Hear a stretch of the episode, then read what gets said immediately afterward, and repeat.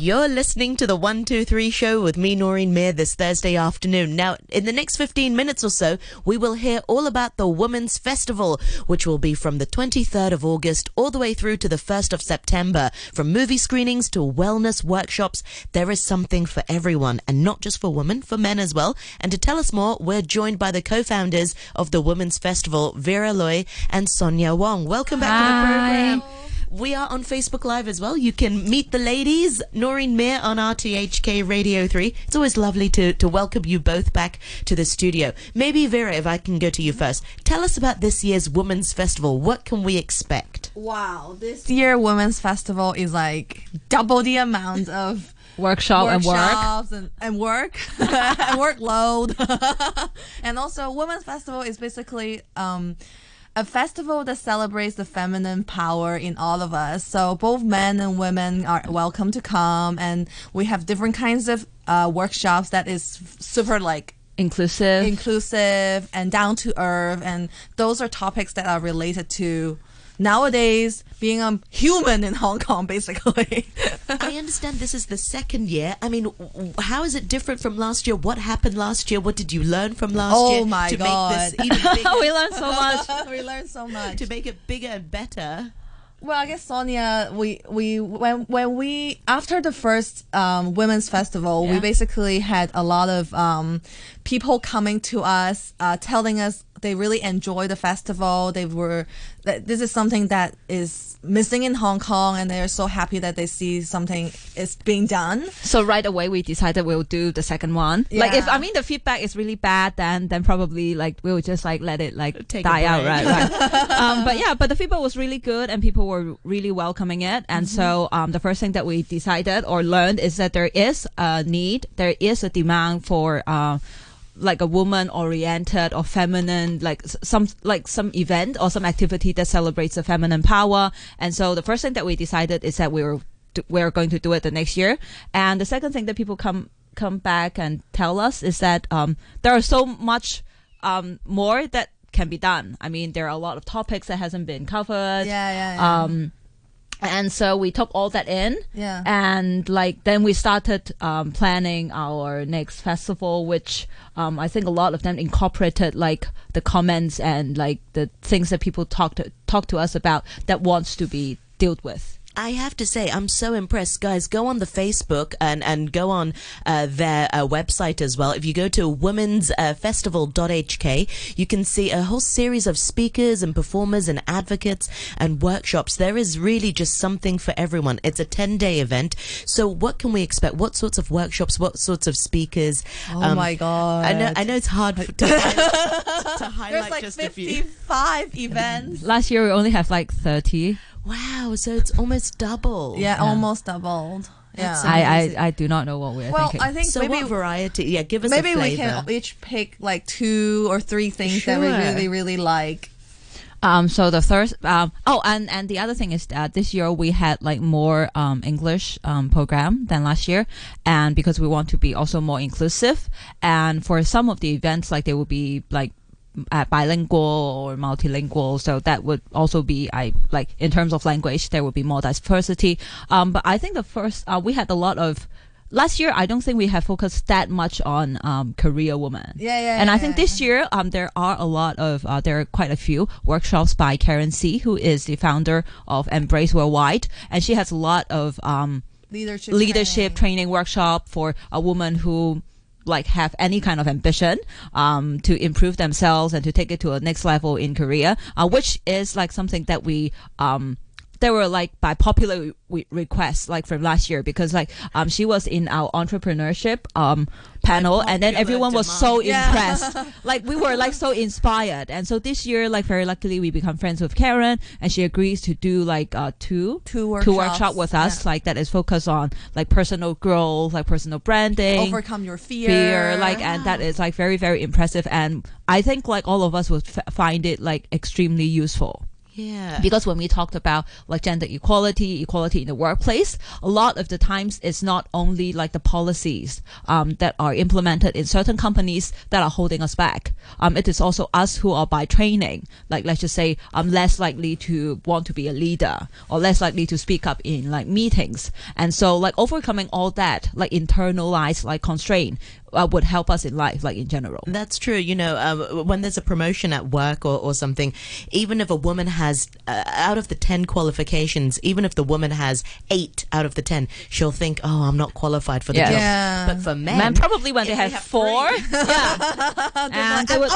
would just go for it, right? Exactly. Yeah. Okay. So that's one, Karen. Mm-hmm. So a lot more on working women and on leadership as well. What other workshops are there? There are some that is very healing and talks about relationship and our love life. For example, there's one that I personally would love to go, but not that I'm going through a breakup, but it's a good how to mend a broken heart. Yeah, how to heal a broken heart. And so if you're going through a breakup or after a breakup or difficulty in life in general. Yeah. So we have this nonviolent communication teacher. His name is Joseph, and he actually teaches at CUHK. So he's my colleague. Yeah, and he's a professor in gender study, but he also study. I thought you were going to say he's a professor of breakup. Oh, no.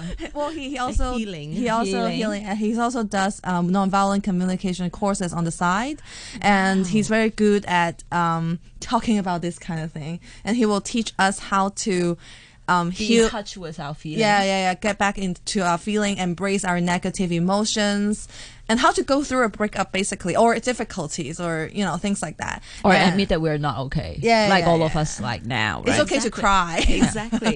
Oh wow, that's very interesting, because it's true. Sometimes when we go through a breakup or something traumatic, we keep it to ourselves, or we speak to our friends who are likely to be going through the same things as us. It's like the blind leading the blind. And then you don't know what to do, and you don't know how to comfort them, and then everyone is just kind of, oh yeah, I feel miserable too. How do I get out of this? Like start there, right? I was going to say, sorry, you were going to give us more recommendations? Oh, yeah. Do you want me to talk about the Filipino woman? Yeah, of course. So last year we screened the documentary, I think you also know, The Helper, and we have invited some of the cast member to come to share with us, and it was very, very touching. Like people were generally they want to know more about the topic. Mm-hmm, mm-hmm. And so this year we are very lucky because in the 38th Hong Kong Film Award, yes, Griselle also won the best actress for Still Human, which is also a work by a friend of mine. And we're very lucky to, and that film, like Still Human, actually raised people's awareness of the situation of domestic workers, especially given like the abuse case a few years ago. And so people are generally more aware and more concerned. And this film captured the human side, and it was like a popular hit. I think their box office is reaching. Wow! Yes, Yitin Man, 200 million. Yeah, yes. 200 million. No. 20. No. 200. 200 million.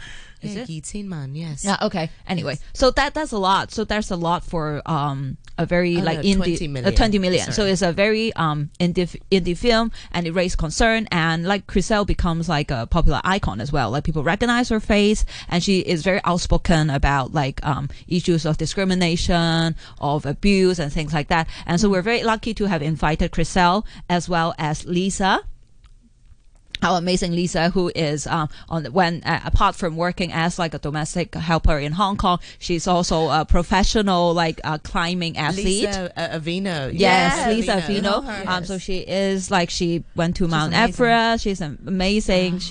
Wow. So we're very lucky to have Lisa as well. And we also invited Sheila, who is the chairperson for Gabriella Hong Kong. So we invited like Filipino woman who basically breaks all the stereotype and are very outspoken about issues of equality, of discrimination, about gender, about race. And so we have this amazing panel of absolutely inspiring Filipino women who talks about what they have achieved, like what they think about, like let's just say current situation in Hong Kong, about like situation in Philippines, like and things and in general. Challenges they have, yeah, and challenges, really, yeah, they have to overcome, really. Yes, and so that is like I think like this is like totally extremely cool, like, and I'm very grateful that it's happening.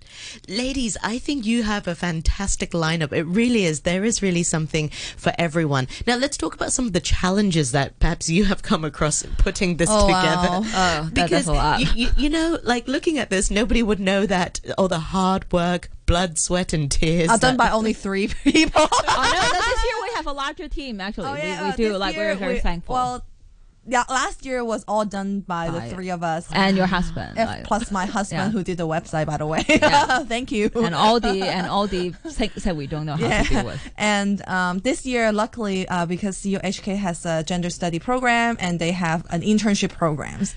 So Joseph, which is one of our speakers, he's the program director, right? Yes. And then he asked us, "Hey, do you want to join this internship program?" And we were like, "Yes, we need interns to help." Yeah, we need help. Basically, we need help.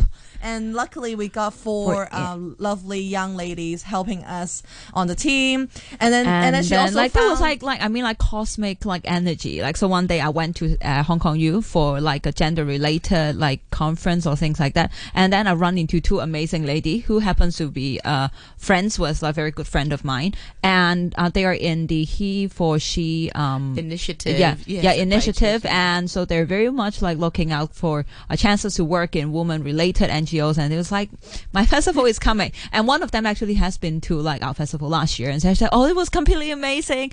And so like those 2 young ladies also joined. And so we have six students helping us right now. Which is like extremely much needed. It's a lifesaver, basically. It's a lifesaver. Or else we couldn't have pulled it off. It would just be like, no. So for, like the first challenge I would say is, of course, manpower, because we like scale women power, like scale, like the sheer scale of things, human resources, things that we need people to help us to do, either even like setting up all the Facebook events or just like administrative technical support, logistics, operation, contacting media, arranging interviews, contacting speakers, and things like that. So that's one of the challenges that we have. And another thing I think is like coordination of the whole thing, and then also inviting people to come and join us. I think that is like one of the biggest challenge now, like, especially given like the political climate that everyone is depressed. Like new upsetting things come up every day. Will share them up. Yes, we want it to be something that people would find some kind of like relax or relief, like coming and cheer each other up, and that would be like our goal this year. I think the political issue, and also that is one of the biggest challenge anyway. Yeah, and like this year, our sponsors were very supportive. So because they saw what happened last year, they were like, "Yeah, we want to support you." So that was much easier than before for me, for my part. Yeah, and because like I guess like they recognize first of all that it is important to support women and people of all gender and sexuality. And the other thing is, I guess we really did like quite well last year. That it picks up momentum. And build recognition. But I think this year, like the thing that we struggled in the beginning is to how to reinvent ourselves, like to keep it updated and how to still make it relevant. Yeah, because we don't want it to be too edgy and then people can relate, but we don't want it to be boring and be ordinary. The same thing like last year, right? Because we have our own identity, right? And then we want it to be established yourself. Reputation. And people have an expectation. We've got about 3 minutes before the news. Let's quickly talk about the beneficiaries as well. Of course, the Women's Festival, you're also supporting a lot of other women beneficiaries as well. Tell us how you choose them, who they are, and why it's important to pay it forward. Well, our main beneficiary is RainLily, same as last year, because we really identify with the work, as in there are like, because of how the system has not helped women who are in need, and so they are the first like and only one-stop crisis center for women who have faced like sexual violence, and so that is very, very important to us. But the other thing is that they are very much into gender education and raising gender awareness and promoting equality in society, so that is also in line with what the kind of work that we are like devoted to, and so we continue to support RainLily. Yeah, but we also have like other beneficiaries, right? Yeah, we have like 1, 2, 3, 4, 5, 6 others. Well, it depends on the topic of the event, and if we see fit, then we'll actually, and then the speakers charity, also like feels very strongly. Yeah, about. And then also the charity also kind of match the theme, the topic of the event, and we will donate fully the net proceeds to the specific beneficiary. Yeah. Wow, that's amazing, ladies. Remind our listeners once again, tickets are out on sale already, that the event is a month away for this 10-day event, something for everyone. Remind our listeners, where can they buy the tickets? Have you got a website, and how can they contact you via social media? Well, you can go on womensfestival.hk, women is plural, and then with an S in the middle. Then you can find the tickets on there. There's a button that you just click, and then you can go on to buy tickets. The ticketing platform called Pop Tickets to get it. Yeah, excellent. And have you got Instagram and? Oh yeah, we've got everything. Facebook is Women's Fest HK, and same as Instagram. Yes, excellent. Well, thank you so much once again for both your time, Vera Lui and also Sonia Wong, for your entertaining interview. Thank you. Always so energetic to see you both. Thank you so much, and wishing you the best of luck for the Women's Festival 2019, the second year running. And people can go on their Facebook page, find them Women's Festival.